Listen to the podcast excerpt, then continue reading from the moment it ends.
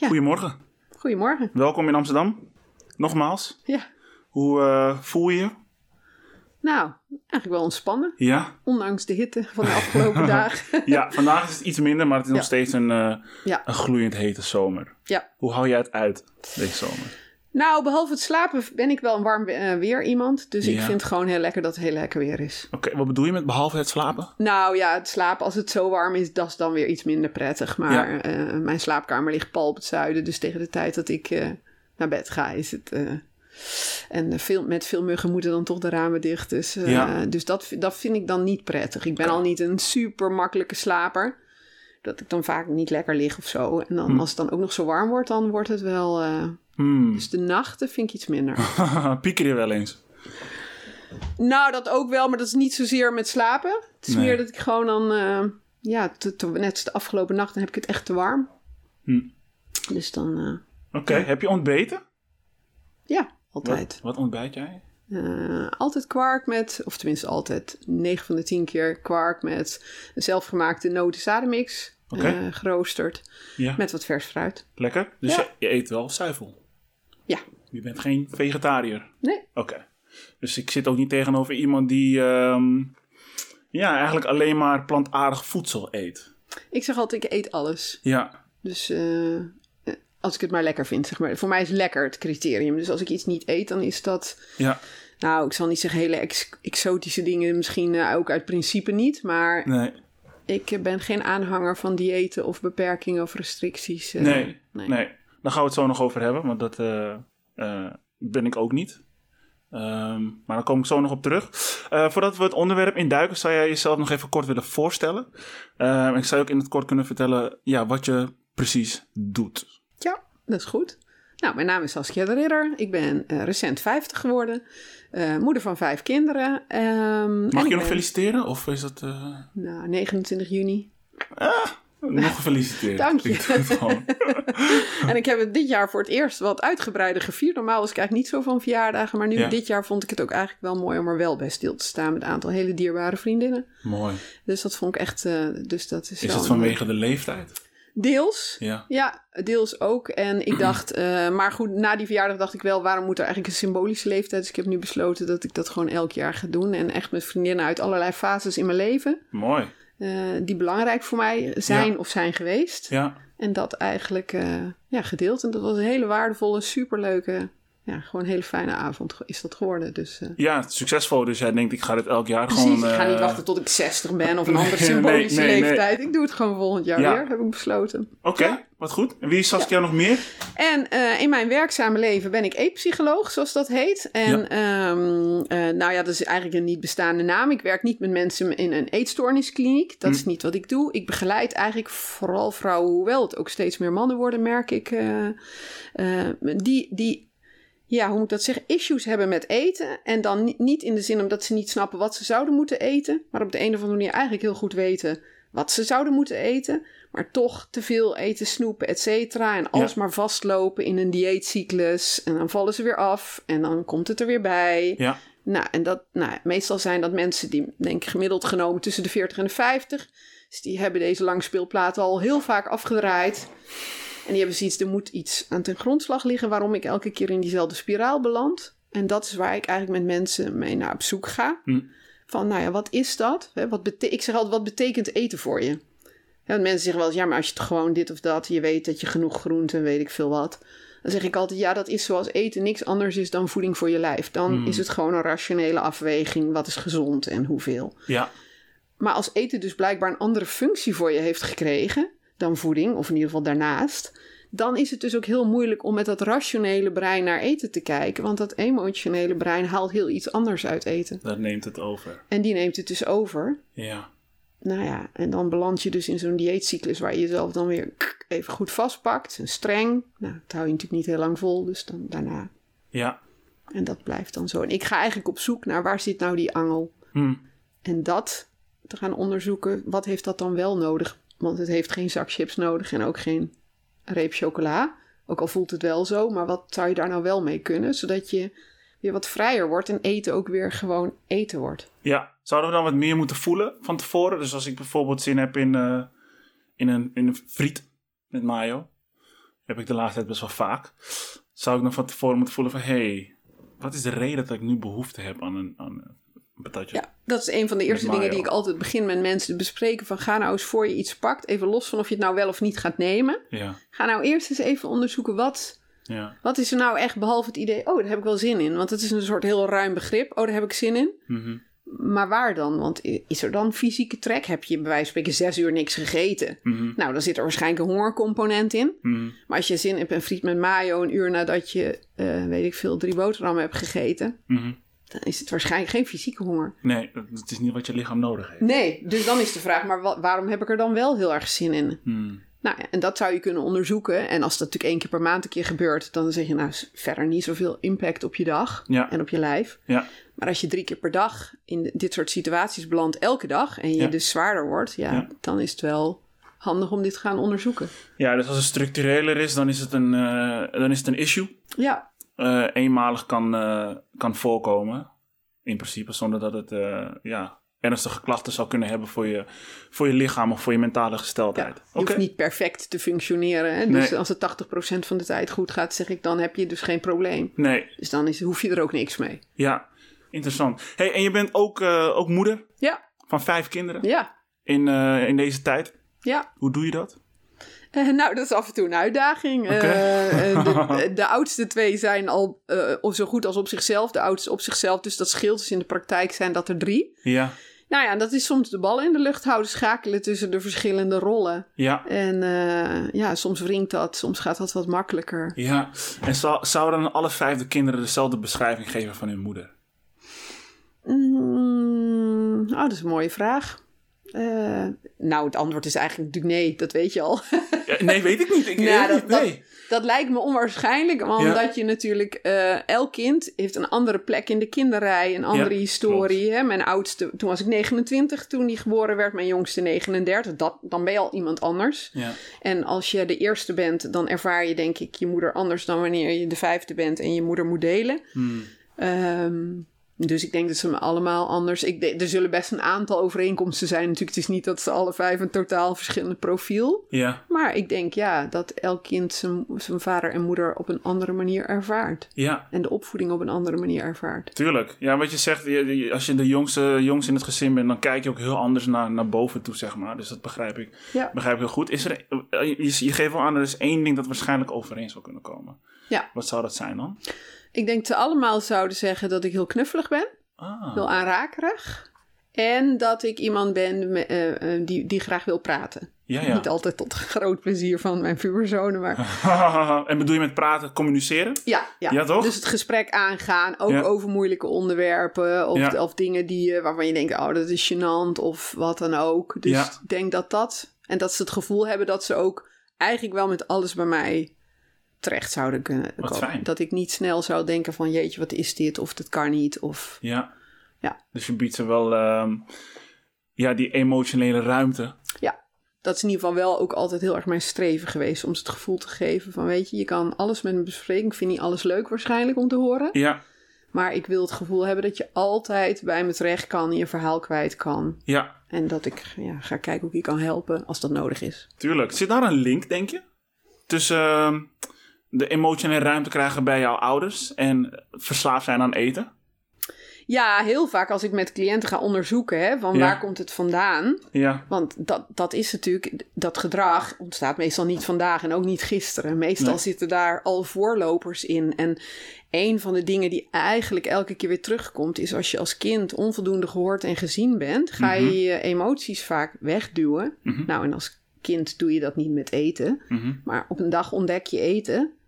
En dan gebruik je dat, zeg maar. En als jong kind ga je misschien spelen of lezen. Hè, allerlei dingen om je af te leiden van het gevoel... ik word niet gehoord of ik word niet gezien. Hè, als je heel verdrietig bent en je, en je vader of moeder zegt... nou, stel je niet aan, je zo erg is het niet. Hop, ga maar weer spelen. Mhm. Als dat een keer gebeurt, prima. Mhm. Maar als dat structureel gebeurt, dan krijg je het gevoel... dat, oh, wat ik voel is niet oké. Dus Ja. dat moet weg. Dat, is- die gevoelens moeten weg, want die Ja. zijn lastig. Want die brengen me elke keer in een vervelende situatie. Dus ik heb afleiding nodig. Dus ik ga mezelf afleiden. Ja. Ja, en dat gaat niet zo bewust. Hè? Als je zeven bent, Nee. denk je dit niet zo bewust. dat snap ik.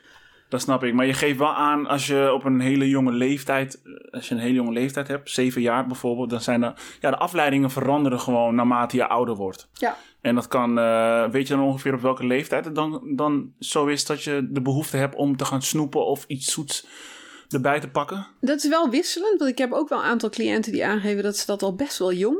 Ja. eh, dat als, er redelijk, als er weinig ouderlijk toezicht was, dat ze er al vrij jong mee zijn begonnen om in de snoepkast. eh, Mm. Want dat is een lekker gevoel. Hè? Want zodra je iets lekkers in je mond hebt, dan ben je even vergeten. ja, ook een afleiding. Ja, dus en bij, ander, bij veel is het een beetje de puberteit. Dan krijgen ze eigen geld. Nou, dan ga je ook een beetje natuurlijk. Alle kinderen gaan door zo'n fase van: hé, hey, dan mag ik het allemaal zelf bepalen. En Ja, nou, dan ga ja, ik ja. snoep kopen van mijn zakgeld. En, en bij de meesten stabiliseert zich dat weer. Maar een aantal ontdekken: hé, hey, maar hier word ik echt heel blij van als ik dit elke keer eet. Dat Ja. helpt me om te vergeten dat. Weet ik veel, gepest werd op school. Of Ja. dat iemand onaardig deed. Ja, Ja, en dat patroon zet zich dan natuurlijk.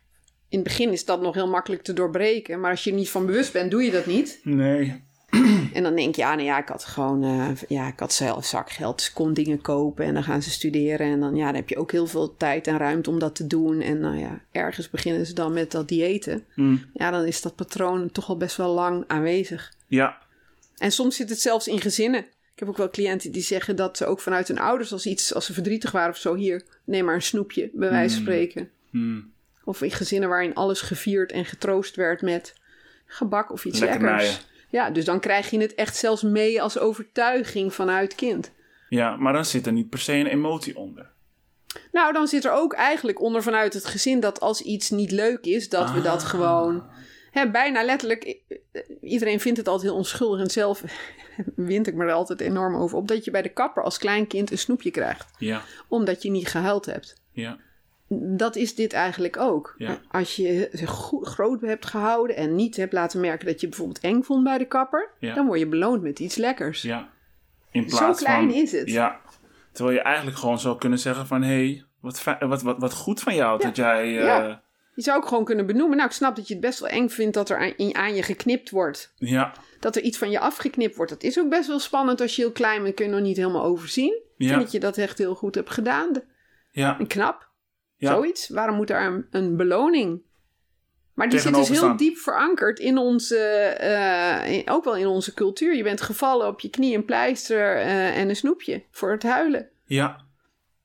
Ja, Dus dan leer je eigenlijk als kind, zonder dat je daar enig besef van hebt... hé, hey, een snoepje is dus als je, als je pijn hebt. hm, En als kind is dat dan misschien fysieke pijn... en later wordt dat emotionele, pijn... Maar het mechanisme is natuurlijk hetzelfde. hm. Even wat anders. Jij eh, je houdt van koken? Ja, aangegeven. Dat, ja, dan ga ik, mag ik ook wel een beetje hopen als je een eetpsycholoog bent. of eh, ben je iemand die, de hele, die elke dag bestelt? nee, nee, nee. Nee, ik bestel ook wel eens een keer wat, uiteraard. Ja. Zo, ik ben echt niet roomser dan de paus. Hm, Maar met een gezin met vijf kinderen is dat ook niet echt iets wat je doet. Ja, Nee. tenminste dat wil ik niet, laat ik het zo zeggen. Dus ik kook eigenlijk, als, zeker als de kinderen bij mij zijn... dan e- eigenlijk 9 van de 10 keer kook ik gewoon zelf. ja, En eh, probeer ik ook wel echt een gewoon gezonde, volwaardige voeding. Eh, en de ene keer is dat wat spannender of uitdagender. En de andere keer is misschien echt een beetje saaie Hollandse pot.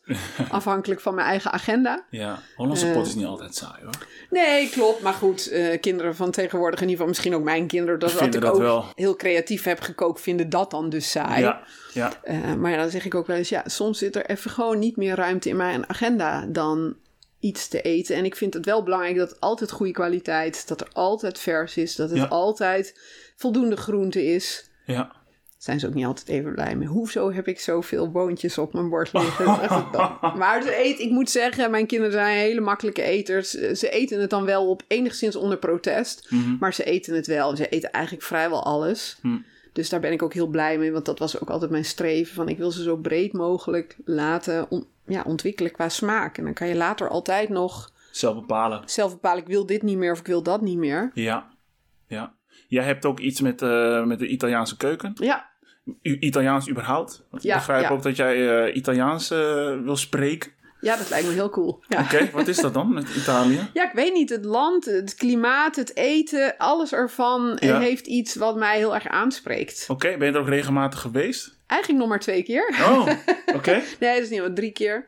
Eh, maar in ieder geval niet zo heel vaak als ik zou willen. Ja, Ehm, Dus dat gaat zeker ook nog wel komen. Ja, het, het, het is een land met ontzettend rijke cultuur. En, maar ook hoe zij voeding benaderen. Ook hoe de mensen met elkaar omgaan. Dus natuurlijk zijn allemaal generalisaties, dat weet ik ook. Want je kan natuurlijk ook heel slecht eten in uh, Italië. Maar ja, en, en dan het klimaat. Zoals ik al zei in het begin, ik ben wel iemand die van warm weer houdt. Dus, uh, en de rijke historie, ja. Ik ben uh, op mijn middelbare school uh, heb ik gymnasium gedaan. Ik vond Latijn zo leuk. Niet omdat ik die taal nou zo leuk vond, maar al die verhalen en, die, en ja, al die oudheid die daarbij hoorde, dat vond ik echt, dat slurpte ik allemaal op. Hmm. Dus ook al die gebouwen en, uh, nou ja, en die verhalen over de goden. Ik vond het allemaal echt fantastisch. Ja. Ja. Snap ik wel. Je hebt me wel een beetje getriggerd om uh, Italië te ontdekken. Ik heb ook, als ik aan Italië denk, dan denk ik echt aan gemoedelijk. Um, community. Dat, dat, zijn de twee dingen die bij, bij mij omhoog komen. en ja, romantiek ook nog wel, maar ja, ik ben zelf niet zo heel idyllisch. maar ik kan me heel goed voorstellen dat Italië zo in jouw hart zit. Ja. Nou ja, en ook hoe ze dus met voedsel omgaan. Ja, precies. En dus respect voor eten. Eh, ik weet niet of je dat wel eens gezien hebt. Jamie Oliver heeft toen zo'n hele serie ook gemaakt over schoolkinderen in Engeland versus Italië. Waar oh. Engelse schoolkinderen bij wijze van spreken bij het zien van aubergine geen benul hebben wat het is. Ja. Uh, en Italiaanse kinderen al die groenten allemaal kennen. En dat ze daarvoor voor heel... Uh, dat het bedrag wat ze in Engeland gebruikten om schoollunches te maken... Ja. dat dat vijf keer zoveel geld werd er uitgegeven in Italië, Italië. aan, aan lunches, terwijl het veel armer was. He, dus respect voor goed voedsel en daar aandacht aan te besteden. Ja. Dat vind ik zelf ook heel belangrijk. Dus dat spreekt me. He, daarom zou een land als Engeland zou mij dus nooit trekken, omdat ook de manier waarop naar voedsel wordt gekeken is niet iets wat bij mij past. Mm, mooi. Ik vind het een goeie. Ik denk ook de manier zoals je naar voedsel kijkt, zegt ook heel veel over hoe iemand naar zichzelf kijkt. Hm. Kan ik me voorstellen. Het is wat je tot je neemt en wat wil je tot je nemen. Ja. Mooie, mooie mindset. En Surinaams, kan je Surinaams koken? Nou, niets expliciet. Ik ken wel gerechten. Uh, nou ja, mijn ex-man is uh, Indiaas ah. van origine. Dus daar zit natuurlijk wel wat overlap in die... Uh, tenminste overlap, maar er zitten de vergelijkbare gerechten. Dus vanuit die hoek ken ik wel... schurkt het er een beetje tegenaan. Want Mm. dat vond ik ook heel leuk om Indiaas te koken. En... Maar echt specifiek Surinaamse gerechten, nee, nog niet gedaan. Maar Nee. ja, wat niet is, kan nog komen.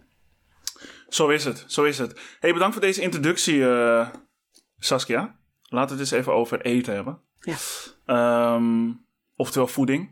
Een van de grootste thema's in ieders leven. Misschien wel het grootste thema, want iedereen eet en drinkt van alles. Ehm, ben jij zelf altijd bewust geweest, eh, ja, bewust bezig geweest met voeding? Ook in je jongere jaren? Nee. Wanneer is die omslag gekomen dan? En waarom? Nou, ik denk een jaar of tien geleden. Echt? Laat ik zo zeggen, ik denk twintig jaar geleden al met koken. En ook zelfs in mijn jeugd vond ik koken en bakken altijd wel heel leuk. Maar was ik nog niet zo heel bewust bezig met wat stop ik er dan eigenlijk in? Hè, dus het wel zelf maken, dat wel altijd. En mijn moeder kookte op zich ook vers. Niet, niet heel spannend, maar wel vers. Dus daar ben ik altijd wel redelijk mee opgegroeid om niet te veel uit pakjes en zo te koken. Oké. Ehm, maar dat ik ook nog veel beter ging kijken, ja, maar wat stop ik hier nou eigenlijk in? En wat stop ik dus vervolgens in mijn lijf? Ja. Dat is denk ik meer iets van de laatste tien jaar. Want als je, je merkt dan als je meer gaat koken. En wat, ook wat ingewikkelde recepten. En ook in de Aziatische keuken bijvoorbeeld. eh, zit, zit natuurlijk heel veel specerij. Ging steeds beter kijken. Ja, wacht, wat is dat? En mooie producten. En ja, ook steeds meer de behoefte om dus echt heel echte spullen in mijn eten te gaan stoppen. Want daarmee stop ik ook echt spullen in mijn lijf, zeg maar. Ja, je ging steeds meer verdiepen eigenlijk. Ja. Dus de basis heb je meegekregen als in van je moeder ehm, vers, vers Redelijk eten. vers, ja. Heel ja. belangrijk. En dan ga je kijken van oké, maar wat is dat dan? Ja. Wat ik in mijn, eh, wat ik in mijn lijf stop. Dus het is enigszins, eh, ja, zou ik zeggen, met de paplepel ingegoten. Ja, ik weet niet of mijn ouders het nou zo bewust deden. Want als ik daar dan eh, op terugkijk, denk ik, ja, het was wel zelf gemaakt. Maar als je kijkt bijvoorbeeld naar de verhouding vlees, aardappelen, groenten, weet ik niet of dat nou zo heel gezond was. Ja. Ehm, en in mijn eigen studententijd was ik eh, een groot verbruiker van roze koeken, zeg Ah. maar. Eh, dus het criterium is heel lang wel geweest, wat vind ik lekker? Ja. En de laatste jaren is dus steeds meer, het, ja, lekker, maar wat is ah, wat is lekker? Het is Ja. nog een heel gesprek apart. Nu zou ik nooit meer een roze koek eten. Ja, Maar ook nog belangrijker, wat zit er eigenlijk in die roze koek en wil ik dat in mijn lijf stoppen? ja, En dan valt de roze koek per definitie af. ja, helemaal. Dus ja. dan ga ik misschien denken, hoe zou ik dat zelf kunnen maken? Mm, Hè, omdat ik die beleving wel zou willen hebben. Hoe kan ik het dan maken met gewoon puur natuurlijke ingrediënten? ja. Dan zou ik het recreëren. Kan je die beleving dan wel hebben met natuurlijke ingrediënten? Ja, ik denk nog beter zelfs, want de herinnering die ik aan mijn roze koek in mijn studententijd had, is Ja. zoals veel mensen dingen eten die ze heel lekker vinden. Dat is ook altijd iets wat ik doe met cliënten, een soort experiment. Gaat nou eens echt proeven. Mm, En hè, dus echt klein hapje, echt de textuur in je mond voelen en het echt eventjes door je hele mond laten gaan en dan doorslikken. ja, En dan wat voor nasmaak. Ja. En dan kom je natuurlijk bij heel veel dingen achter dat het gewoon smerig is. klopt. Ja, dat doe ik inderdaad bijna nooit. Nee, dus wij denken zegt. het is lekker, omdat de eerste reactie is, je mond reageert op die suiker. Oh, zoet Ja. is lekker. Ja, En daarmee is het, hè, of chips, zout, oh, is lekker. ja, En het is klaar. Ja. Maar als jij iets zoets... Ik heb wel eens iemand gehad die was helemaal gek op gevulde koek uit de automaat. Mhm. Die zei, dat is echt zo lekker. En als je dat tegen mij zegt, dan moet ik altijd al een beetje lachen. Dus ik zeg, maar we gaan een experiment doen. Jij gaat zo'n koek zo eten. En ga je dat volgende keer aan mij beschrijven... alsof je een smaakrecensie zou moeten... Hè? Dus zo moet je hem ook eten. Mhm. Dus je moet een hap of drie echt zo bewust nemen. En daarna mag je hem van mij in één keer naar binnen schuiven. Maakt me niet uit. Kijk wat je ermee doet. Ja. Ja, en ik weet nog wel eens een man in dit geval, dus die had echt zoiets, "Ha, nou ik weet wel, ik ga het gewoon lekker vinden. Ik zeg, nou. Hij zegt, jij denkt natuurlijk van niet. Ik zeg, ik zeg niks, ga het gewoon doen en we spreken elkaar over twee weken. Hm. Twee weken later sprak ik hem, hij, hij begon al met lachen. Hij zegt, die gevulde koeken zijn niet te eten. Mm, Hij zegt, maar nu heb ik het pas voor het eerst echt geproefd. En hij heeft nooit meer zo'n gevulde koek aangeraakt. mm. Terwijl hij er daarvoor drie per dag had. En ervan overtuigd was dat het, nou ja, niet het beste wat ze in, zijn leven kon overkomen, maar toch wel hoog stond in hele fijne dingen. En pas toen hij bewust van mij moest proeven, toen pas drong eigenlijk, oh, maar wat ik proef is eigenlijk, hè, er zat een hele bittere nasmaak aan. Dat is natuurlijk helemaal niet met amandelspijs, maar met gewoon gemalen witte bonen en allemaal dat soort en hij kwam tot de conclusie dat het dus dat wat hij in zijn hoofd altijd heel erg lekker had gevonden, eigenlijk niet was. Ja. Gaat eigenlijk van zijn hoofd naar zijn hart. Zo klinkt het een beetje. Je leert voelen. En je leert dus veel bewuster eten, veel bewuster proeven. Als je bewust gaat proeven, zijn er heel veel dingen die, die helemaal niet moeilijk zijn om te laten staan. Want die zijn namelijk eigenlijk helemaal niet lekker. Nee, het is het, het eerste, de eerste hap eigenlijk. Net als roken, hè, volgens mij. Als je, als je rookt, eh, zijn het de, voor mij de eerste twee trekken die, waar je het voor doet. Maar als je toch eenmaal staat te roken, dan rook je hem ook gewoon helemaal op. Ja, Dus dat is een beetje ja. hetzelfde. Waar koop jij je boodschappen? Want ik heb nu bijvoorbeeld appels en bananen voor je meegenomen, maar die komen uit de, uit de supermarkt, uit Ja. de Albert Heijn. Nou, ja. Je zou wel weten dat het eh bespoot is met van alles en nog wat. Koop je ook wel eens groente en fruit in de supermarkt? Ja. Ja, en ik probeer wel zoveel mogelijk biologisch te kopen. Ja, Maar dat is ook gewoon heel duur. ja, En ja, het is ook gewoon praktisch. ja. Weet je, ik heb een drukke baan, druk gezin. Ik heb helaas niet de mogelijkheid om in mijn auto te stappen en elke week een tour door Zuid-Holland te maken op zoek naar verse groenten. Ja. En, weet je, dus ik ben ook altijd naar, naar cliënten heel praktisch. Doe wat je kan. ja, En, en ook als je weinig geld hebt, dan is biologisch eten heel duur. ja. Kijk, vlees wil ik bijvoorbeeld zelf alleen maar biologisch eten. Eh, omdat je daar ook met levende wezens te maken hebt. Dus hè, behalve de chemicaliën of de hormonen... vind ik ook het idee dat een beest een beestachtig leven zou hebben geleid niet oké. Ja, om dat ook tot jou te nemen. Ja, precies. Die snap ik wel. Ehm, maar ja, de- die appels en die bananen die jij eh, daar hebt liggen... die koop ik ook. Ja, Omdat ik ook gewoon praktisch moet zijn. ja, Ja. Zowel financieel als in is het haalbaar om dat te halen. En eh, sommige dingen zijn amper te krijgen. Eh, buiten de supermarkt om bedoel je. ja, Ja, Of u- überhaupt in onbespoten vorm, zeg maar. Eh, hè? Ja, dus, dus ik ben ook altijd wel wat kan. En natuurlijk, in de laatste 2% kun je nog verbetering halen. Maar ik zeg altijd, in, die eerste, in dat eerste stuk is zoveel winst te halen voor mensen. Mm, Dat je wel kan focussen op die onbespoten appel, bij wijze van spreken. Maar die meerwaarde, die is er wel. Maar die Ja. weegt niet op tegen dat je, weet ik veel, een pak gevulde koeken gaat eten uit de supermarkt. Die een jaar houdbaar is. Hè? Je kunt beter dat laten liggen dan een dag op zoek gaan naar appels die onbespoten zijn. Die snap ik. hey, je hebt een, eh, een lekker stuk cake ge- gegeten. Ja. Was, hij, was hij lekker trouwens? Ja, ja. ja, hij is nog niet op, maar Hij is nog niet op, oké. hij maar praat niet zo makkelijk met... je mag gerust een hap nemen. Maar ehm, ik kan mij voorstellen dat sommige mensen naar zo'n stuk cake kijken en denken: shit, het ziet er wel heel lekker uit. Uh, maar ja, met mijn lijf, ik kom zo snel aan. Ik ga het toch niet doen. Dus Ja. wordt, ze twijfelen veel meer. Ja. Heb jij dat ook? Inmiddels niet meer, omdat het voor mij zo automatisch is geworden om eh, afwegingen te maken. Ja. Het dus betekent, als ik dat cake hier bij jou eet en wij zijn straks klaar, dan ga ik niet dezelfde lunch maken die ik normaal zou maken. ja. Want ik ben me ervan bewust dat ik daarvoor al een behoorlijke hoeveelheid calorieën heb gehad, die heel lekker waren. Maar dan hoef ik dus niet dezelfde lunch te maken die ik al had. Hmm, Maar voor mij is dat zo vanzelfsprekend, ja. Dat ik, daar, dat ik dus ook helemaal niet denk, oh nee, maar moet ik dat wel? Nee, dan denk ik, nou, dan kijk Het zit al helemaal in het jouw zit systeem. gewoon in mijn systeem. Maar heb jij dan ook nooit, ben jij nooit wezen schommelen met jouw eh, gewicht? Heb je altijd, eh, ja, wat zou ik zeggen, het- het- hetzelfde postuur gehad? Redelijk. Ik heb natuurlijk vijf kinderen gehad, dus Natuurlijk, los Dus, eh, daarvan. en ik was iemand die heel erg aankwam. Niet omdat ik nou zo per se zoveel at. Maar ik ben echt meer dan 25 kilo aangekomen elke keer. Dus in die zin ben ik heel no- enorm geschommeld. Oh, wauw. Ehm, voor ik kinderen kreeg was ik...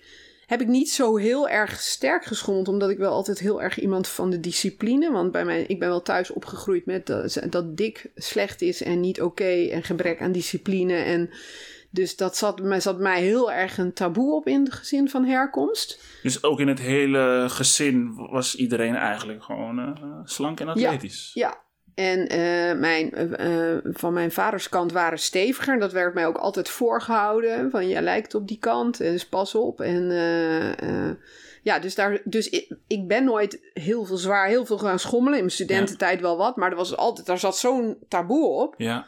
Ja, dat ik wel op een gegeven moment, weet je, ik had een marge van 5 kilo. En dan ging ik gewoon op water en brood tot het, tot het eraf was. Ja. En het voordeel daarvan is dat het dan nooit helemaal uit de hand loopt. Nee. Anderzijds was ik er altijd mee bezig. Ja. Ga ik toch vragen, want je schreef dan aan van je ging, daarna ging ik eh, op water en brood verder. Om, Ja, om, om het niet ja bij uit... wijze van spreken. Maar dan ging ik dus, hè, dan mocht ik van mezelf twee weken niet snoepen en Ja. eh, dan weinig eten. Nou, dan was die vijf kilo er weer af. Maar, maar wat was de reden dan? Was de reden omdat je dan waarschijnlijk hè, wordt afgewezen Ja, door, door je ouders? Of Ja. was de reden echt van ja, dan vind ik mezelf er ook echt niet mooi uitzien? Of kan het beide zijn misschien? nou, het, het, het is beide, want het wordt natuurlijk je zelfbeeld, je lichaamsbeeld, wordt natuurlijk ook bepaald in je kindertijd. Ja. Dus als jij meekrijgt dat je eh, lichaam alleen oké is als het slank is, Ja. vind je dat dus zelf ook. Ja. Nou, daarbij vertelde ik je straks al, ik zat op klassiek ballet. Het is natuurlijk ook een beetje een gevaarlijke Ja. eh, wereld als Dat het gaat cultuur. om... Ja, eh, ja. Dus daar voelde ik me ook altijd al snel, want ik was niet de supertanger eh Oké. popje. Dus daar voelde ik me ook al heel snel. Ik dacht, oh, dat moet, moet ik wel zorgen dat het niet uit de hand loopt. En Ja. ik moet extra goed mijn best doen. En dan moest ik, vond ik compenseren voor mijn gebrek aan rankheid. Moest ik dan compenseren met dat ik dan in ieder geval heel goed was, zeg maar. Ja. Maar ja, dus als je van huis uit meekrijgt dat hoe je eruit ziet bepaalt of je oké bent of niet oké bent, dan neem je dat zelf ook over. ja, en dan schommel je misschien eh, wat minder snel met het gewicht. Ja, omdat je dus denkt, dit is echt een no-go. Ja. Ja, Hm. Eh, nee, ik heb ook iets van snijgedrag. Zoals je mij nu ziet, zo heb ik er altijd wel meer of meer uitgezien. Eh, ja, slank, atletisch. De ene keer een paar centimeter, centimeter breder, omdat ik wat gewichten eh, heb opgepakt. Ehm, en ik kan me ook voorstellen dat als mensen naar mij kijken, dat ze denken dat ik een fantastisch dieet heb. Maar ik ben een flinke eter. Letterlijk alles gaat erin. Eh, Alles wat ik lekker vind. Er zit weinig structuur in mijn eten. Ehm, ik kan zelf een hele zak met die kersencolas opeten in één keer. En er gebeurt niks. nee. Tenminste, ik zie dat er niks gebeurt. Nee. Eh, misschien mentaal en hoop, maar dat weet ik niet zo heel goed. Ehm, dus ik vraag me dan soms wel af of het systeem dat ik heb, of dat wel goed is.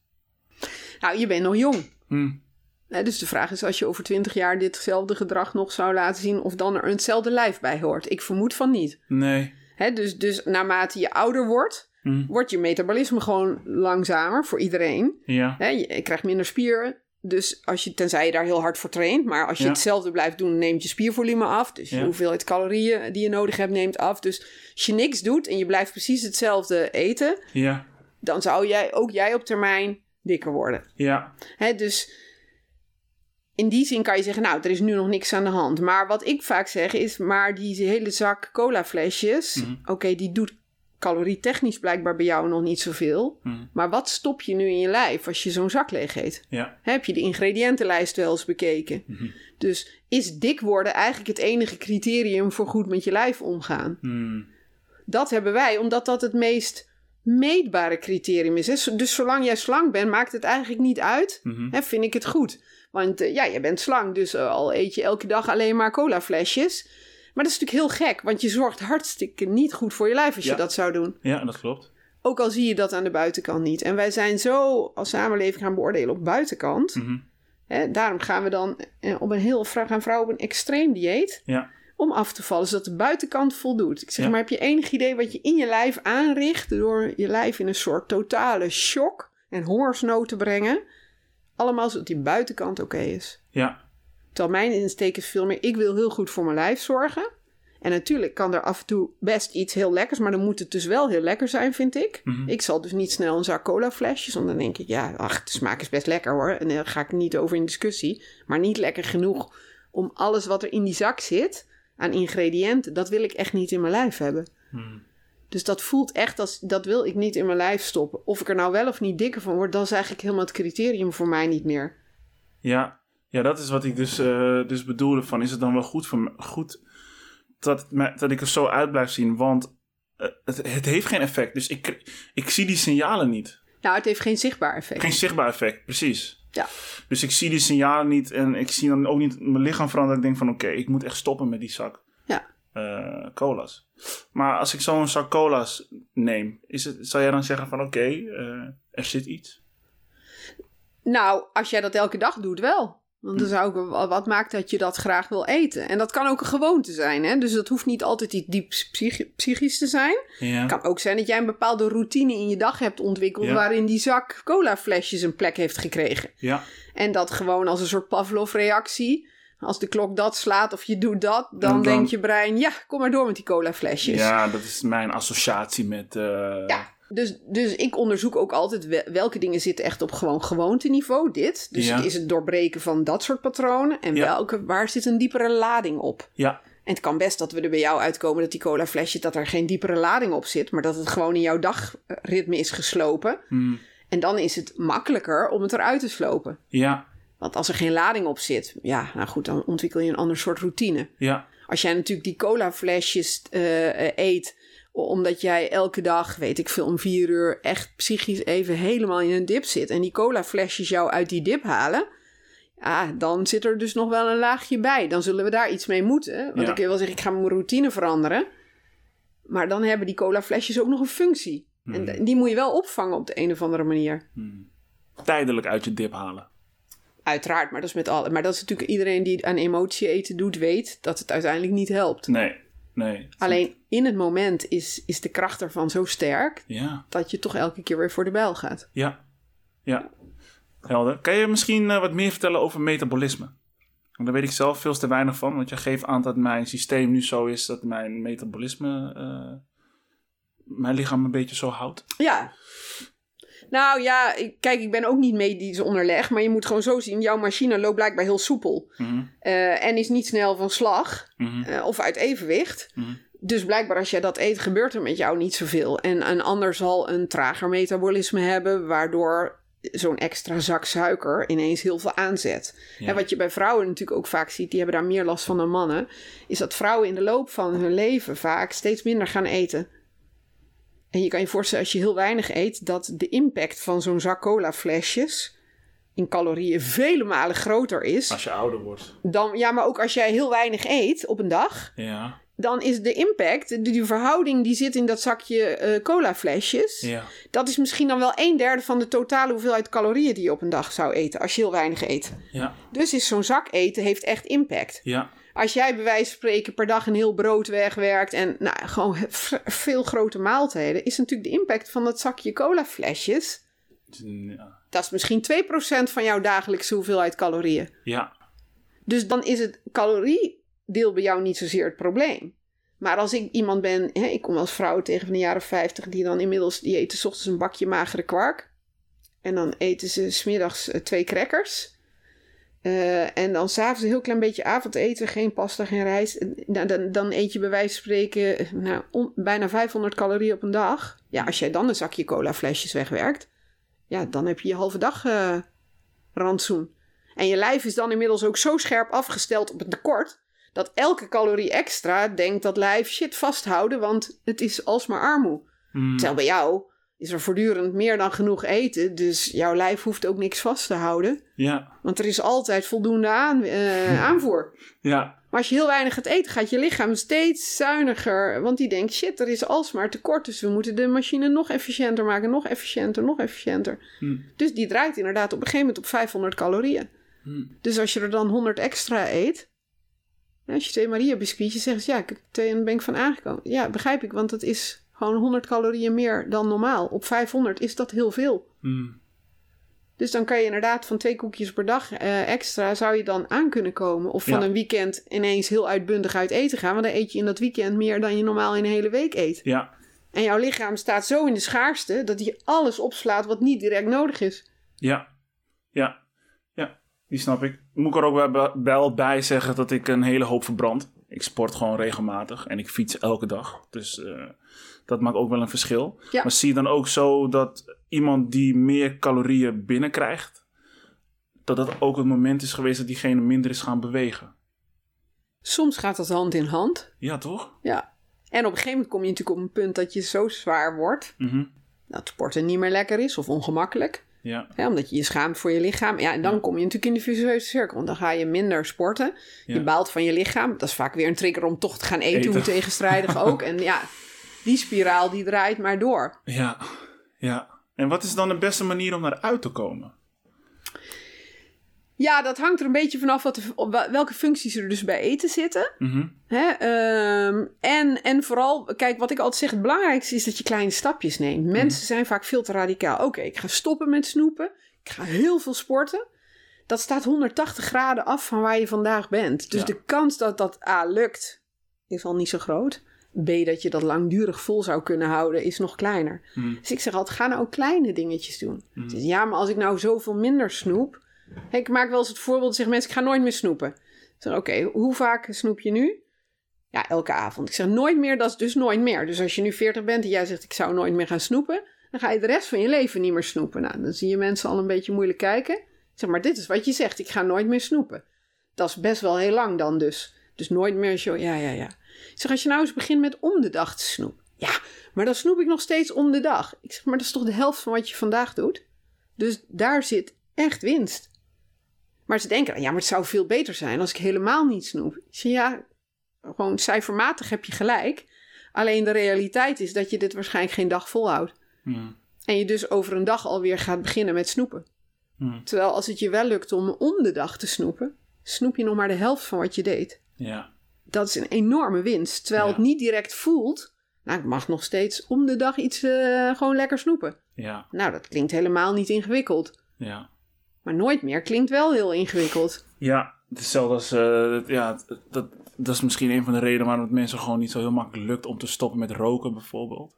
Omdat ze in één keer abrupt willen, Ja, willen stoppen. Dat klinkt wel heel logisch. en dat is met sporten ook. Weet je, als je nooit in de sportschool bent geweest, ga dan niet drie keer per week, anderhalf uur aan al die gewichten. Want waarschijnlijk vind je het niet leuk en ga je het niet volhouden. Ja. Ze, ja, nou, wandelen vind ik wel leuk, zeggen ze dan. Maar dat, dat zet niet genoeg soda aan de dijk. Nou, begin nou eens gewoon met dan elke dag een half uurtje te wandelen. Ja, Want als je nu niks doet, is dat enorme winst. Hm. Maar mensen willen vaak, ja, maar ik wil zoveel mogelijk effect. Ja. Ja. maar als het zo ver van je vandaan staat, ga je het, als je het al gaat doen, nooit volhouden. ja, dus ik zeg altijd, een een mooi criterium, zou je dit tot je tachtigste kunnen doen?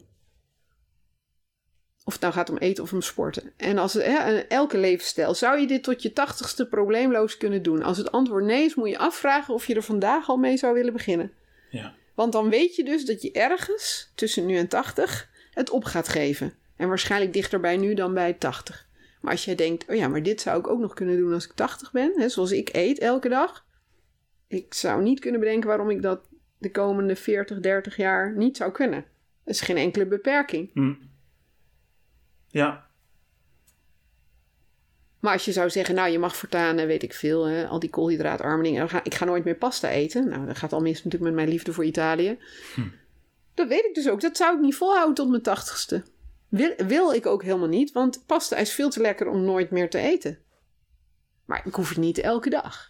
Ja. Dan eet ik liever één keer in de week een super lekkere pasta, waar ik echt onwijs van geniet, met een lekker glaasje wijn.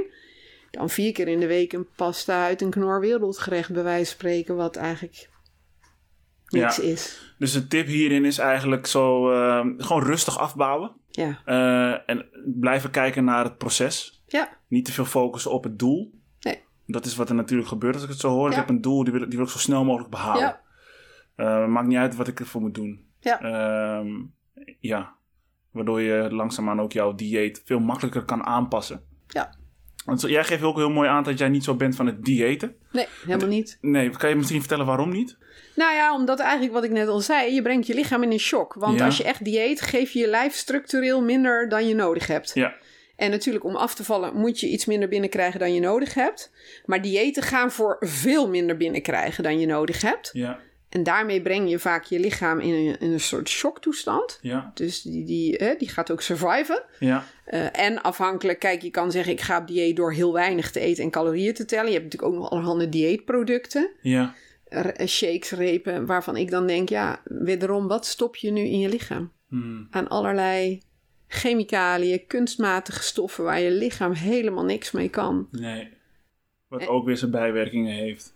Ja, ik vind dat zelf altijd, dus ook met alle producten die tegenwoordig natuurlijk ontwikkeld worden. Hè, eh, het is snoep, maar het, het telt niet, want er zit niks, eh, er zitten geen calorieën in.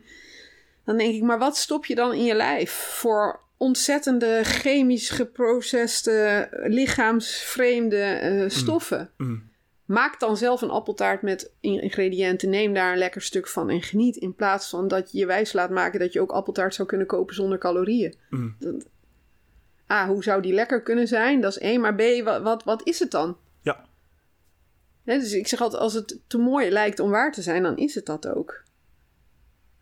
Appeltaart, daar zitten calorieën in. Dat is niet erg. Moet je gewoon niet elke dag Nemen. nemen. Als je niet kan hebben. Nee. Nou, ik weet ook niet of je het elke dag zou moeten nemen als je het wel kan hebben qua lichaam. Omdat natuurlijk wel veel suiker. Er zitten weinig waardevolle voedingsstoffen in appeltaart. Ja, precies. Dus voor mij, als ik het elke dag zou nemen, zou het voor mij niet per se eh, direct zichtbaar zijn. Maar het zou wel zijn, eh, ja, effecten op mijn systeem Ja. kunnen hebben. Dus voor mij is, ik zeg altijd, ik wil 80% van de tijd wil ik dingen eten die voedzaam zijn voor mijn lichaam. Ja. Wel lekker, maar wel voedzaam. Hmm. En 20% van de tijd mogen dit soort dingen zijn. Ja, Maar voor die 20% kies ik dus wel echt dingen die ik heel lekker vind. ja, En ga ik dus niet gevulde koek uit de supermarkt zitten eten, want dat vind ik niet. eh, Nee, dan koop ik inderdaad bij een bakker een super lekker gebakje waar ik dan intens van geniet en ook nooit me afvraag: oh, zou ik hier dik van worden? Of eh, nee, nee. Nee. dat is nee, geen issue. Nee. Kunnen we dan stellen dat de calorieinname piekt zodra we balen? Ja, bij veel mensen wel, ja. Ja, dus als je ehm, te lang voor een rood stoplicht staat, eh, een mega lange rij bij de kassa. eh, je bent toch aan het balen, dus je pikt nog even snel een, een snickertje mee. wel iets lekkers verdiend, ja.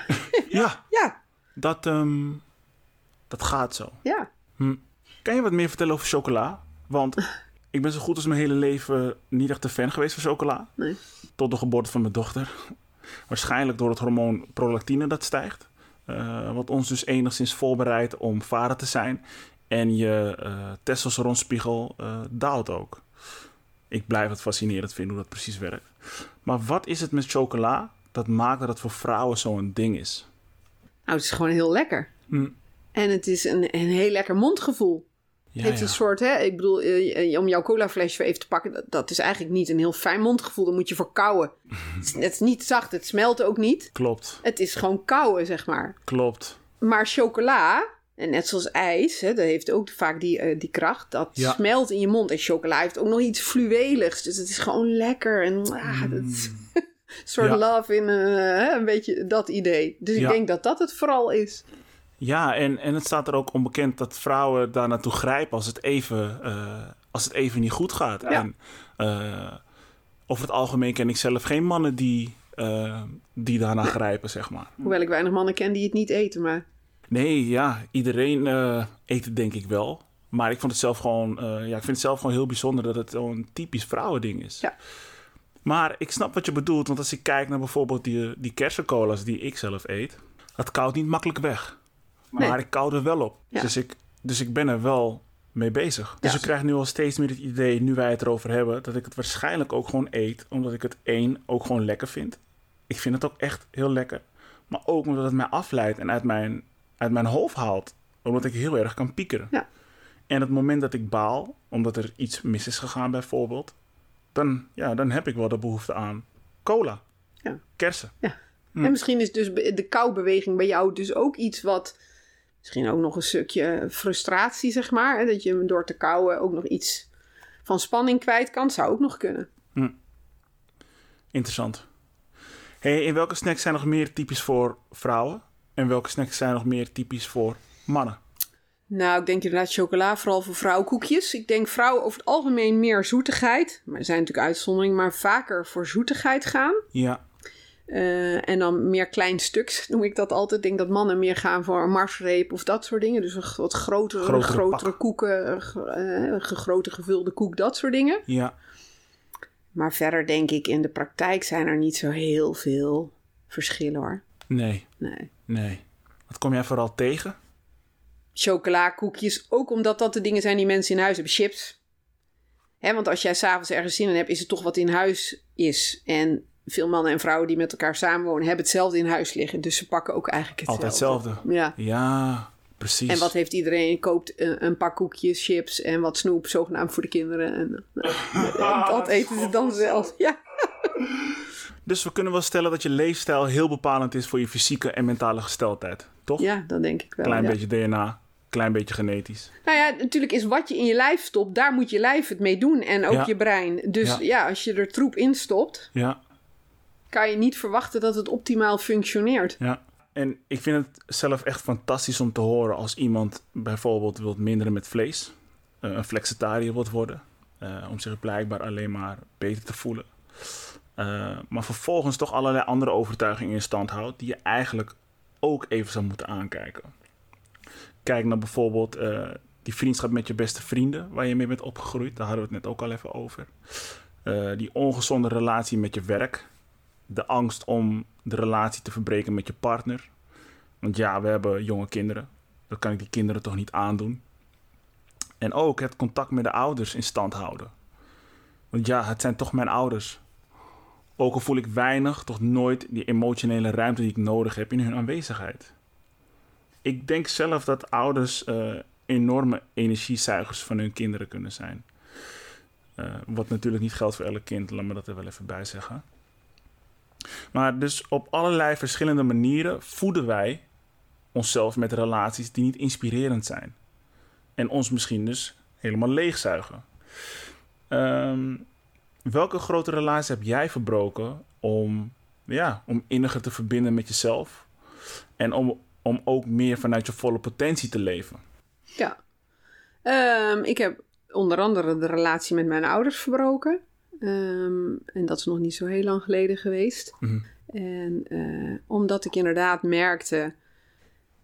Ja, dat ik er eigenlijk elke keer heel, heel erg ongelukkig en verdrietig van werd. En dat het me bakken met energie kostte, inderdaad, in contact. Ja, En eh, dat ik dacht, ja, wa- waarom, waarom laat ik inderdaad deze relatie eigenlijk in stand? Omdat het zo hoort? ja, Of omdat ik daadwerkelijk dit contact wil? ja, En ehm, een ouder-kindrelatie is natuurlijk altijd een deel van het kind in je wil toch hè, die, die ouderliefde krijgen. Dus die blijft daar naar hunkeren. Dus die blijft toch vaak zich in allerlei bochten wringen om dat op de een of andere manier voor elkaar te krijgen. ja, En op een gegeven moment kwam bij mij het besef van ja, dat, dat gaat nooit lukken. ja, En eh, in die hunkering en in die gekke pogingen die ik in, daarin deed om het wel te krijgen, raakte ik mezelf dus elke keer helemaal kwijt. ja, En toen heb ik gezegd: nee, ik moet voor mezelf kiezen. En dat deel in mij, wat zo graag die ouderliefde zou willen, moet ik op een andere manier troosten. Want dat gaat niet binnen deze relatie gebeuren. gebeuren.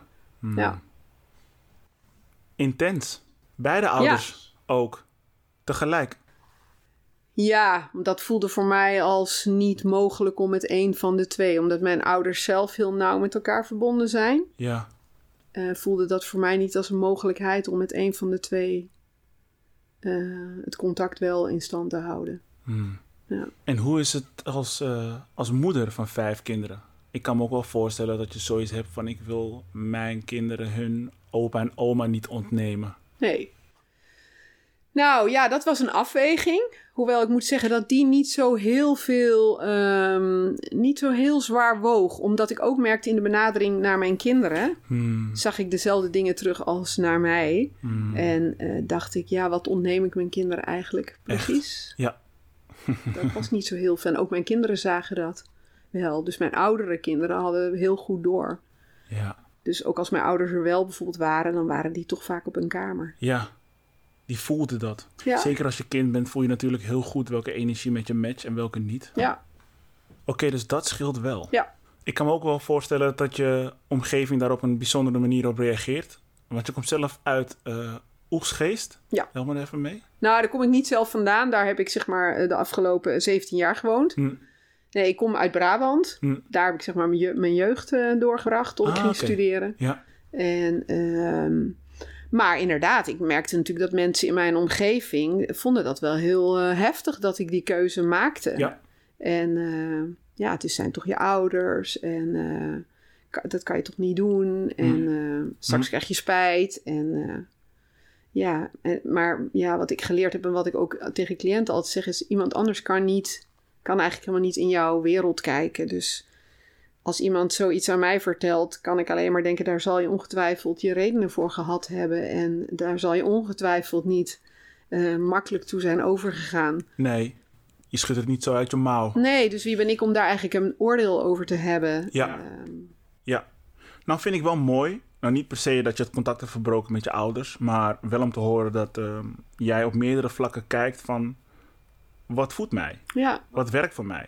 ja, En niet alleen kijkt naar het eetgedeelte, Nee. maar op alle vlakken ben je gewoon echt aan het checken. Je checkt of bepaalde relaties nog werkzaam zijn voor Ja. je. Ja, maar zelfs de plek waar je bij wijze van spreken woont, of vrienden Ja, ja. met wie je bent. Want inderdaad, precies wat jij zegt, het zou heel gek zijn als ik met eten bij wijze van spreken het supergoed doe. Ja, En vervolgens op de andere energiebronnen ja, eh, eigenlijk daar geen aandacht aan zou besteden. ja, Terwijl als je zegt, ja, maar ik wil dat wat er binnenkomt voeding geeft, dan, dan heeft dat dus consequenties. Inderdaad, onder andere met de relatie met mijn ouders, waarin ik merkte van ja, ik word daar helemaal in leeggezogen. Hm. Dit, dat past dus niet bij goed voor mezelf zorgen, want dat is het eigenlijk. Ik zeg altijd, ik wil goed voor mezelf zorgen. En voeding is een aspect daarvan. ja, Maar zeker niet het enige, maar ook de mensen om met wie je omringt, keuzes die je maakt in je werk en overal. Wat voedt mij en wat past bij mij? Hm.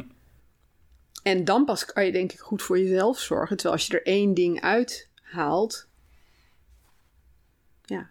En dat is best een uitdaging hoor. Want ik bedoel, dat klinkt allemaal heel mooi alsof ik dat allemaal, allemaal 100% op de rit heb staan. Dat is natuurlijk niet. Soms gaat het een beter, soms gaat het ander. Maar ik ben wel steeds aan het inchecken. Weet je wel, wat is oké? ja, Wat is nu niet oké? Wat Ja. kan ik daar dan nu aan doen? Soms kan ik er iets kleins aan doen. Soms moet er een wat drastischer besluit. Soms kan dat nog niet. ja, Ja, omdat je door omstandigheden. Maar wel wat ik altijd noem en wat ik ook mijn cliënten leer, te gaan inchecken bij jezelf. Hé, hoe gaat het eigenlijk met mij? Want als je s'avonds op de bank de zak M&M's pakt en dan nog wil gaan voorkomen dat je die leeg eet, dan ben je eigenlijk al te, te laat. laat. Wat maakt dat je daar op de bank die behoefte voelde? Ja, Dat is in het stuk ervoor gebeurd. ja, En als je daar beter gaat inchecken en onderzoeken, hé, waar, lo- waar loop ik nou op leeg of waar raak ik nou over gefrustreerd en daarop ingrijpt, Hm. dan wordt het straks veel makkelijker om op de bank die chocola te laten liggen, want die heb je dan niet meer nodig. Hm. En dan kun je gewoon een paar M&M's pakken, omdat je denkt, ik heb zin in een paar M&M's bij mijn thee, gewoon oprecht zin in een paar M&M's. ja, In plaats van, ik moet de familiezak leeg eten, want ik heb een klote dag gehad op mijn werk of weet ik veel waar. En ik heb iets lekkers verdiend Ja. om me beter te voelen. ja. Want dan ben je op een plek waarvan je er ook niet echt van kan genieten. Hm. Want eigenlijk ben je niet aan het genieten als je jezelf zeg maar vol zit te proppen omdat je een rotdag hebt gehad. Je Dat bent aan het onderdrukken. Ja, dus dat heeft niks met genieten te maken. En dat merk ik ook vaak als ik met cliënten praat. Ze beginnen in het begin met natuurlijk tegen mij te zeggen: ja, ik vind het gewoon heel lekker allemaal. Ik vind gewoon alles lekker. Ja, En waarom eet ik s'avonds? Vind het gewoon lekker. En naarmate we er verder over praten, hoor, zeggen ze dan ook wel eens van ja, nu je het zegt, eigenlijk als ik dan s'avonds zo'n hele zak, eigenlijk is het helemaal niet lekker. Ik zeg nee, precies. ja, Je denkt dat het lekker is. Dat maak je jezelf wijs, maar Hmm. Eigenlijk is het dat dus niet. En daarna heb je sowieso een rot gevoel dat je baalt dat je het allemaal hebt opgegeten. Dus mocht je al genoten hebben, dan is dat geniet weg daarna. Ja, ja. Dus zou je het niet anders willen? Als ik dit cakeje straks opeet, is er geen seconde hierna dat ik denk... Oh, had ik misschien niet moeten doen. Nee, want zo vaak doe ik dit helemaal niet. Dus er is helemaal geen reden om daar druk over te maken. Omdat ik zorg dat het hele plaatje oké is. ja. En dan past daar prima iets lekkers in. Of iets onverwachts. Of als de basis maar op orde is. ja. En die basis moeten wij gewoon weer in orde krijgen. En je moet elke keer die basis checken. Want ook al is die nu op orde, dat wil niet zeggen dat ik over vier uur nog steeds oké ben. Ja. Is reflecteren een van de dingen die mensen meer zouden moeten doen? Gewoon even je dag reflecteren? Ja, zo zou je het kunnen noemen. Of gewoon eens eventjes bijvoorbeeld 10 minuten buiten gaan wandelen zonder iemand. En even gewoon te voelen, hoe zit ik eigenlijk in mijn lijf? Ja. Ben ik moe, fit? Heb ik ergens pijn? Waar komt die pijn? We hebben ook veel pijn in ons lijf is heel vaak een teken dat er toch iets aan de hand is. Ja. Maar we denken, nee, ik heb gewoon slecht gelegen of... Ja. Ja, maar iemand vertelde mij ooit, eh dat is alweer jaren geleden, die zei, wat probeert die pijn jou te vertellen? Mhm. En dat vind ik altijd een hele mooie, want dat daagt je uit om te onderzoeken, is het meer dan, natuurlijk als je je knie heel hard tegen een muur stoot, oké, helder. Maar eh, ik heb bijvoorbeeld een paar dagen nu alweer last in mijn schouder hier. En dan weet ik, oh ja, dat heeft dan toch te maken met dat ik te veel wilde doen dit weekend. En dan toch in mijn hoofd van alles wat ik in mijn huis nog zou moeten doen. En dan maak ik mezelf eigenlijk een beetje gek, want het is te warm en het lukt niet. En dat zet zich dus vast. Hmm. Dus die plek in mijn schouder vertelt mij, want dat weet ik, het is inmiddels een bekende plek. Helemaal niet gek getennist of iets raars. Nee, ik ben mezelf dus weer een beetje te veel aan het opfokken dat ik van mezelf van alles moet. Ja. En op het moment dat ik die weer zie, dan kan ik, oké, wat rustig gaan ademen. Even proberen te relaxen. Nou, en dan met mijn eigen herstelmechanisme. En dan merk ik ook, oh kijk, het, het, dan voel ik het bij wijze van spreken ter plekke al minder intens worden. Ja. Dus, Ja. dus je lijf vertelt je superveel over hoe het met je gaat. Ja. Maar dan moet je niet gaan verdoven en afleiden. Ja, precies. dus als we het hebben over een, een burn-out bijvoorbeeld, ben je daar zelf eh, bekend mee? Voor mij persoonlijk eh, heb ik er geen ervaring mee. Nee. Maar ja, Fijn, denk ik. natuurlijk genoeg cliënten ook gehad die dat. Ja. eh, ja. Is het zo dat voor je in een burn-out belandt, dat je al allerlei lichaamssignalen hebt gehad? dat denk ik wel. Ja, toch? Ja. Zoals ik dit nu zo hoor, want in principe, je krijgt last van je schouder. Je kan ervoor kiezen om die pijn te negeren, Ja, een pilletje te nemen. Of... bijvoorbeeld. Je gaat weer verder, je krijgt hier en daar weer last en er gebeurt van alles en opeens val je uit. Ja. Dus iedereen die eigenlijk te maken heeft gehad met burn-out klachten, ja, die hebben ergens wel een pijntje gevoeld. Nou ja, ik, ik zeg altijd, iedereen is gevaarlijk. Hè, want het suggereert dat altijd, er zijn altijd uitzonderingen. Maar ja, bijna altijd is, is de definitie van een burn-out dat je over je grenzen bent gegaan. Ja. En de enige manier om over je grenzen te gaan is door ze eigenlijk niet te voelen. Hmm. Door ze te negeren. En eerst komen die signalen natuurlijk subtiel. Ja. Dus die zijn makkelijk weg te wuiven. Tot je op een gegeven moment van sommige mensen in een burn-out zelfs wel eens hoort dat ze op een ochtend wakker worden en letterlijk niet meer uit bed kunnen komen. Ja, En ik denk dat je lijf gewoon zegt tot hier en niet verder. ja. En dan maar dus zo drastisch. Nu kun je niet meer naar je Als je nu wil luisteren, doe het zo. Ja, nu ja. kun je gewoon niet meer opstaan, dus moet je wel. Ja, En ik denk, ja, daar zit natuurlijk een heel scala. En, en vaak ook als ik dat ga uitzoeken, want een deel van mijn cliënten heeft dus ook een burn-out gehad, dus, dus die zijn daarmee bekend. En dan merk je al dat dat patroon van jezelf aan de kant zetten vaak Ja. al heel jong begonnen is. ja. Je ziet ook minder kinderen die zich vervelen. Dus de kinderen die opgroeien in deze tijd, misschien ook in mijn, ehm, in mijn kindertijd, weet ik niet helemaal. Maar er is veel meer om je af te leiden. Ja. Als je alleen al kijkt naar smartphones bijvoorbeeld. Ik maak daar ook gebruik van. Ja, ik, hoe, hoe ben jij met je smartphone? Nou, ik probeer het zo min mogelijk. Ik, ik merk, ja, voor mijn werk natuurlijk wel. Dus Ja. eh, door overdag. Ehm ehm, nou, verder eigenlijk. Kijk, ik kijk nog wel eens op YouTube veel balletvoorstellingen. en Zo. Oh, Dat vind ik dan heel leuk. Maar Ja. bijvoorbeeld eh, op TikTok, Facebook, eh, Instagram. doe ik eigenlijk alleen. Nou, TikTok überhaupt niet. Maar Facebook en Instagram is eigenlijk voornamelijk zakelijk. Ja. Omdat het moet. Ja, Maar daar, dat komt altijd al heel snel de klad in. Omdat, ik, omdat het dus niet echt in mijn systeem zit. En daar ben ik blij om. Dat wil ik ook niet. nee.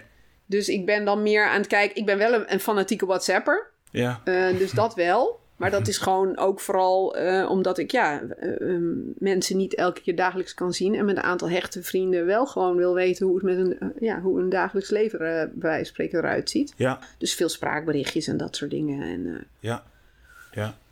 Maar ja, ik zie dat met kinderen ook. En ook met mijn eigen kinderen is dat... Uh, ik mijn dochter nog zover dat ze geen mobiele telefoon heeft. En daar hou ik aan vast.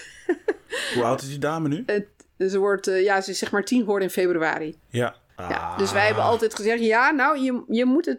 Want wij hebben altijd gezegd... Als je naar de middelbare school gaat... Zo zijn we ooit bij de oudste begonnen. Hm. Nou, die wordt nu 21. En toen had bij wijze van spreken in groep 8... De helft van de klas een telefoon, zo Oh. ongeveer. En nu is mijn dochter al een uitzondering. Die zat vorig jaar in groep 6. Ja. He, dus dat is echt, er is in tien jaar tijd enorm verschil. Dus waar dat toen maar geen issue was om dat uh, mee te wachten tot de middelbare, weet ik nog wel dat mijn jongste zoon, uh, bij wijze van spreken in groep 7 al dat er vanuit de leerkracht was een, hele jonge jongen, die natuurlijk zelf ook veel met die telefoon, die, die zei ja, iedereen moet eigenlijk een telefoon, want we doen ook van die leuke Kahoot-quizjes in de klas. Klopt. Dat ik dacht, ja, moet nu niet gekker worden dat ik voor de school een mobiele telefoon moet gaan aanschaffen. Heb ik Ja. ook uiteindelijk niet gedaan. Ja. Maar je merkt dat dat steeds lastiger wordt. En het ene kind is er wel gevoeliger voor dan het andere, zie ik. Maar ben je dan ook echt op tegen? Kijk je er niet zo van... Oké, ik denk dat mijn dochter er nu wel klaar voor is... als ik kijk naar haar leeftijd... om een Nee. telefoon te hebben. Nee, omdat het probleem is dat er af, uh, eraf is heel moeilijk. Sorry? Er, uh, zeg maar, dus het, het minder of er niet meer op is heel moeilijk. Dus Ja. je kan beter zo lang mogelijk uitstellen. Ja. Ook omdat ik, het speelt bij meiden denk ik nog iets meer dan bij jongens, er best wel veel meidenvenijn in die chats en die WhatsApp groep. Ja. En dan denk ik, alles wat je niet leest daarover, volgens mij mis je daar niks aan. Ja. En ik gun haar dat ze gewoon lekker onbezorgd nog kan spelen, want Ja. die wereld komt snel genoeg. Ja. En hoe langer ze daarvan wegblijft. Je kan zeggen, ja, maar dan is er ook niet op gehard. Nou, ik weet niet of dat. Over twee jaar is ze bij wijze van spreken toch net weer even wat ouder. En misschien ook weer beter in staat om, om daarmee om te gaan. Dus ik hou daar ja, wel heel strikt aan vast. Ja. Ik, En ze eh, maakt er ook geen probleem van hoor, overigens gelukkig. Dus eh, Het is niet per se zo dat ik weerstand voel bij dit. Bij, bij wat je zegt. Maar ik denk wel... Niet elk meisje dat in groep 6 zit... gaat er aan ten onder om een smartphone te hebben. Nee, niet eraan ten onder. Maar wat ik zie wat er bij haar klasgenootjes gebeurt... is dat ze dus ook na schooltijd de hele tijd op die telefoon willen. Ja. Dus ik heb ook, als ze bij bepaalde vriendinnetjes speelt, weet ik al dat ze standaard op een apparaat hebben gezeten. En ik bedoel, dat verbied ik niet, dus ik ga niet zeggen, ja, mag niet naar X. Dat vind, Nee. vind ik ook helemaal niet. Nee. Alleen bij mij is het ook altijd, ja, sorry, gamen in het weekend. S'avonds vanaf vijf uur in het weekend. Vanaf vrijdagavond. En, Ja. en door de week. Nou, eens een enkele keer dan mag ze dan om een uur of vier, weet je, als ze een hele woensdagmiddag gespeeld he- heeft. Dat ik dan zeg, nou oké, als jullie alles op hebben geruimd, mag je wel een uurtje op de Wii. Ehm, maar niet standaard. Omdat ik denk, er is zoveel te doen buiten. En als je nu op je tiende al begint met verslaafd te worden, hoe moet je daar dan ooit nog van afkomen? Ja. Ja. Heel lastig. Ik weet ook niet zo heel goed hoe ik hier... eh, ja, hoe ik ermee om moet gaan. Ik wil natuurlijk mijn dochter niks verplichten en niks opleggen. Maar ik, eh, ja, ik probeer wel een manier te zoeken om haar niet zoveel op die smartphone te krijgen. Ja, Ik doe het nu ook niet. Maar helemaal niet als ik met haar ben. Dus dat is waarschijnlijk ook wat zij meekrijgt. nou ja, voorbeeld is natuurlijk als je als ouder zegt dat mag niet, maar je zit zelf er de hele dag op, is het natuurlijk een slecht verhaal. Ja, Ja. Dus dat is ook vaak het dilemma dat ouders natuurlijk zelf heel veel erop zitten. Dus ja, dat kun je tegen je kinderen zeggen. ja. Maar wij bijvoorbeeld, weet je, bij het avondeten geen telefoons op tafel. Gewoon niet. Nee.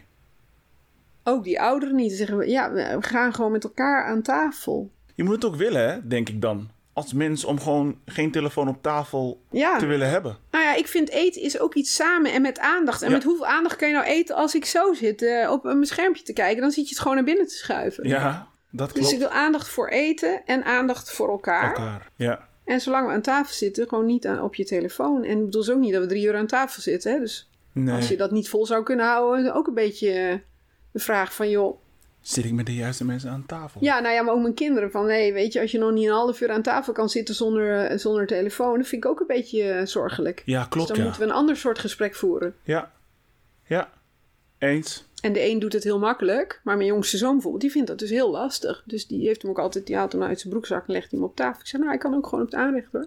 Want volgens mij hoeft hij hier niet te liggen, want je kan hem toch niet gebruiken. maar, dat, dat- maar de anderen bijvoorbeeld, die, die oudste drie, hebben daar veel minder last van. Ja. Dus die hebben, er ook, die hebben ook minder met het apparaat. Dus het scheelt ook per persoon. Ja, dat snap ik wel. Want hoe is hun vader met de telefoon?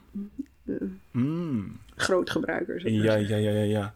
Misschien heeft die ene zoon zich wat meer gespiegeld dan papa. Ja, maar inderdaad, dus die discussies hebben wij ook wel eens gehad. Van, hé, hey, ja, dat zeiden de kinderen ook. Ja, pap, jij zit zelf de hele dag op je laptop. Ja. En dan zei hij, was werk. Ja, oké. Dus ik zeg ook altijd, overdag ben ik wel op mijn laptop, want dat is werk. Maar s'avonds, mijn laptop staat in mijn werkkamer. Nou, moet wel echt heel spannend zijn. eh, wil ik, eh, moet ik wel echt het idee hebben dat ik een deadline heb die ik echt niet ga halen. Ja, Nou, als dat eh, twee keer per jaar gebeurt, is het veel. ja. Dus in principe staat mijn laptop gewoon in mijn werkkamer boven. En Ja. s'avonds, eh zeker als de kinderen bij mij zijn, ga ik niet met mijn laptop. eh. Nee. Ben jij gestructureerd? Ja, dat is altijd grappig, want mensen zeggen altijd, je bent heel gestructureerd. Nou, dat ben ik geworden, want met vijf kinderen moet je enige vorm van structuur.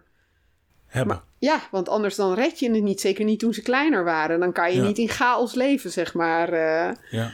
dus, maar van mezelf, als ik in mijn eentje ben, ben ik eigenlijk helemaal niet zo gestructureerd. Ik hou heel erg van leven in en doen wat nu oké is. ja, lekker spontaan en... eh, Ja, en eten wanneer ik voel dat ik zin heb in eten. Eten, ja. Eh, en niet gebonden zijn aan tijden. Maar met vijf kinderen kan dat natuurlijk niet. Dan is het gewoon, dit is etenstijd. Zo moet het ongeveer verlopen. Zeker toen ze nog klein waren, in bad, in bed. Weet je, nou had ik wel best wel een strakke dagroutine. Ja, Om te zorgen dat het ook een beetje smooth liep. ja. Maar in mijn eentje nou, ben ik eigenlijk best wel chaotisch. Ja, mooi toch? Dat is... Dat is Ja, maar mensen verwachten dat niet. Ze zeggen tegen "Eh, je bent altijd heel erg opgeruimd. Nee, dat is een skill die ik mezelf heb aangeleerd.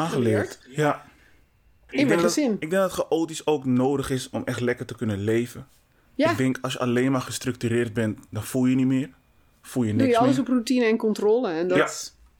Dus fijn dat je die balans ook nog hebt. Ik heb nog enkele vragen. Je hebt een eh, een e-book, Ja. Afvallen zonder dieet. Ja. Die is gratis te downloaden op jouw website. Dus dat zou ik ook zeker aanraden. Ik heb hem niet gedownload, want ik heb niet eh, ja, de behoefte om af te vallen. dus ik heb het ook even gelaten voor nu. Eh, maar zou je überhaupt nog een boek willen schrijven? Ja, vind ik wel leuk. Is wel iets, ik ben wel een schrijver, dus ik vind ook, eh, hè, ook op LinkedIn en ook die blogs, ik vind dat leuk. Het gaat me ook makkelijk af. Ja. Alleen ja, voor een boek moet je natuurlijk wel echt eh, wel tijd hebben. Eh, dus dat vind ik nu nog wel een uitdaging. Eh, dat, dat- ik heb nu niet het gevoel dat ruimte ook in mijn hoofd er nog niet voor is. Van wat zou ik dan eigenlijk, en welke insteek zou ik dan? Dit is niet het moment. Nee, maar het komt denk ik wel. Ja. Ja. En eh, waar zou het over gaan? Heb je al een beetje nagedacht? Nou ja, een deel denk ik van wat ik nu ook doe. Hè. Dus, dus goed voor jezelf zorgen. Ja. Maar ook van eh, eh, eh, wat breder waar wij het in het begin over hadden. Van nou ja, doe je de dingen die je wil doen waar je blij van wordt, die energie. Dus dat hele stuk eigenlijk van hoe kun je nou dichter bij jezelf komen en de keuzes maken die goed voelen voor jou, die energie geven aan jou. Zonder, want jij noemde het eerder misschien een beetje egoïstisch. Ja, ik denk niet. Ik denk naarmate je zelf beter in je vel zit, ben je voor anderen ook Ja. hè, een, een veel betere bron. Ja. Dus in die zin, het is een beetje wat ik altijd zeg, de zuurstofmasker in het vliegtuig. Ja. Als je eerst de anderen helpt, val je om en houdt het heel snel op. Terwijl Ja. als je zorgt dat je zelf voldoende zuurstof krijgt, kun je heel lang mensen blijven helpen. Ja. Goeie. Ja. Daar wil ik nog even aan toevoegen dat voor mij is er een, eh, een wezenlijk verschil tussen egoïstisch en zelfliefde. Ehm, egoïstisch betekent voor mij echt letterlijk dat je een ander ego gebruikt voor jouw eigen behoeftes. En eh, als je voor jezelf kiest, gebruik je geen enkel ego. Dus ik val niemand lastig met hetgeen wat ik Nee. nodig heb. Eh, dus ja, zo zie ik dat. En ja, als iemand het egoïstisch van mij vindt, dan vind ik het wel fijn om het op zo'n manier uit te leggen. Dus er zit voor mij echt een, echt een verschil eh, tussen egoïsme en kiezen voor jezelf. Ja. Dat wou ik er nog even bij zeggen. Maar goed, ik ben benieuwd eh, wanneer het boek eh, zal Zou ik verschijnen. niet op hele korte termijn verwachten. Nee, nee, nee, nee, nee, dat denk ik niet. Dan heb ik nog twee vragen. Ehm, met welke zal ik beginnen? Wat zijn jouw drie kernwaardes?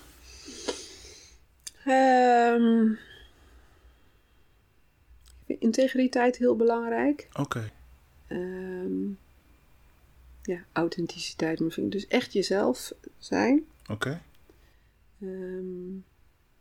Ja, en liefde, verbinding. Zit tegen elkaar aan. Ja. Liefde in de breedste zin des woords. Dus verbinding is misschien dan een betere. Ja, heel mooi. Heel mooi. Ik denk dat je ook niet ehm innig en intiem kan verbinden als je niet authentiek bent. Klopt. Ja.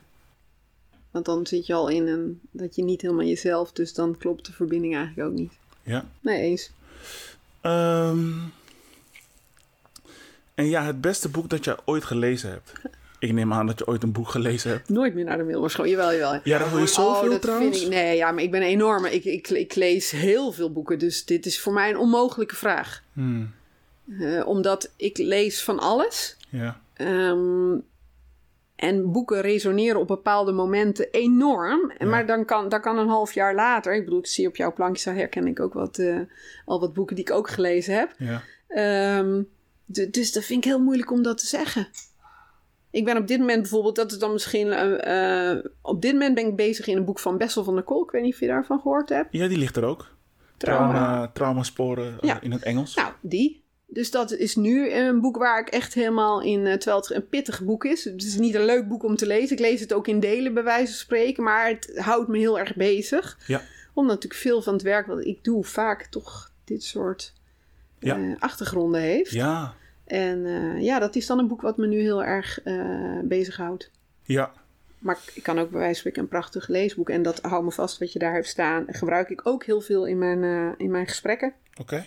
omdat mensen die natuurlijk issues hebben, hebben die ook vaak in de relatie. Het is Ja. niet, ze komen bij mij en dus denken ik moet afvallen. En dan zeg ik altijd, nou, het is veel, veel groter dan dan, dat. dat. Ja. En over je grenzen gaan doe je natuurlijk niet alleen maar op je werk. Met mensen in een burn-out laten natuurlijk ook vaak thuis over hun grens gaan. Want het, het zou heel raar zijn als je daar ineens wel heel duidelijk... Dus dit soort problematiek waaiert vaak over alle levensgebieden uit. Ja. Daarom is een dieet doen ook. Het gaat je nooit helpen. Dan ga je één inzoomen op één klein dingetje, terwijl het veel groter is. Ja. Helder.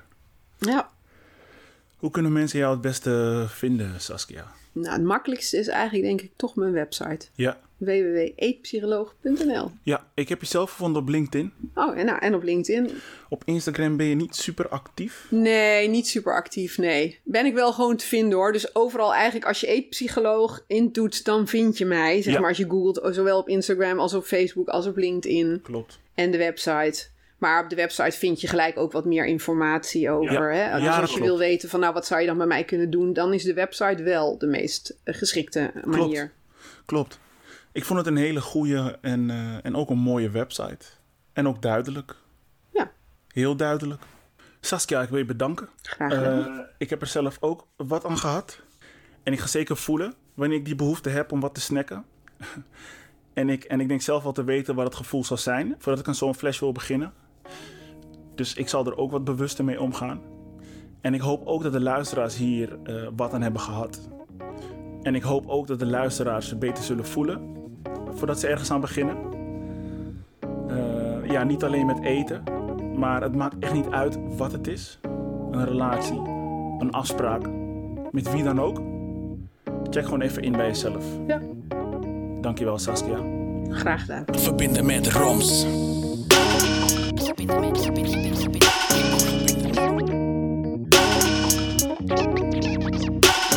med roms.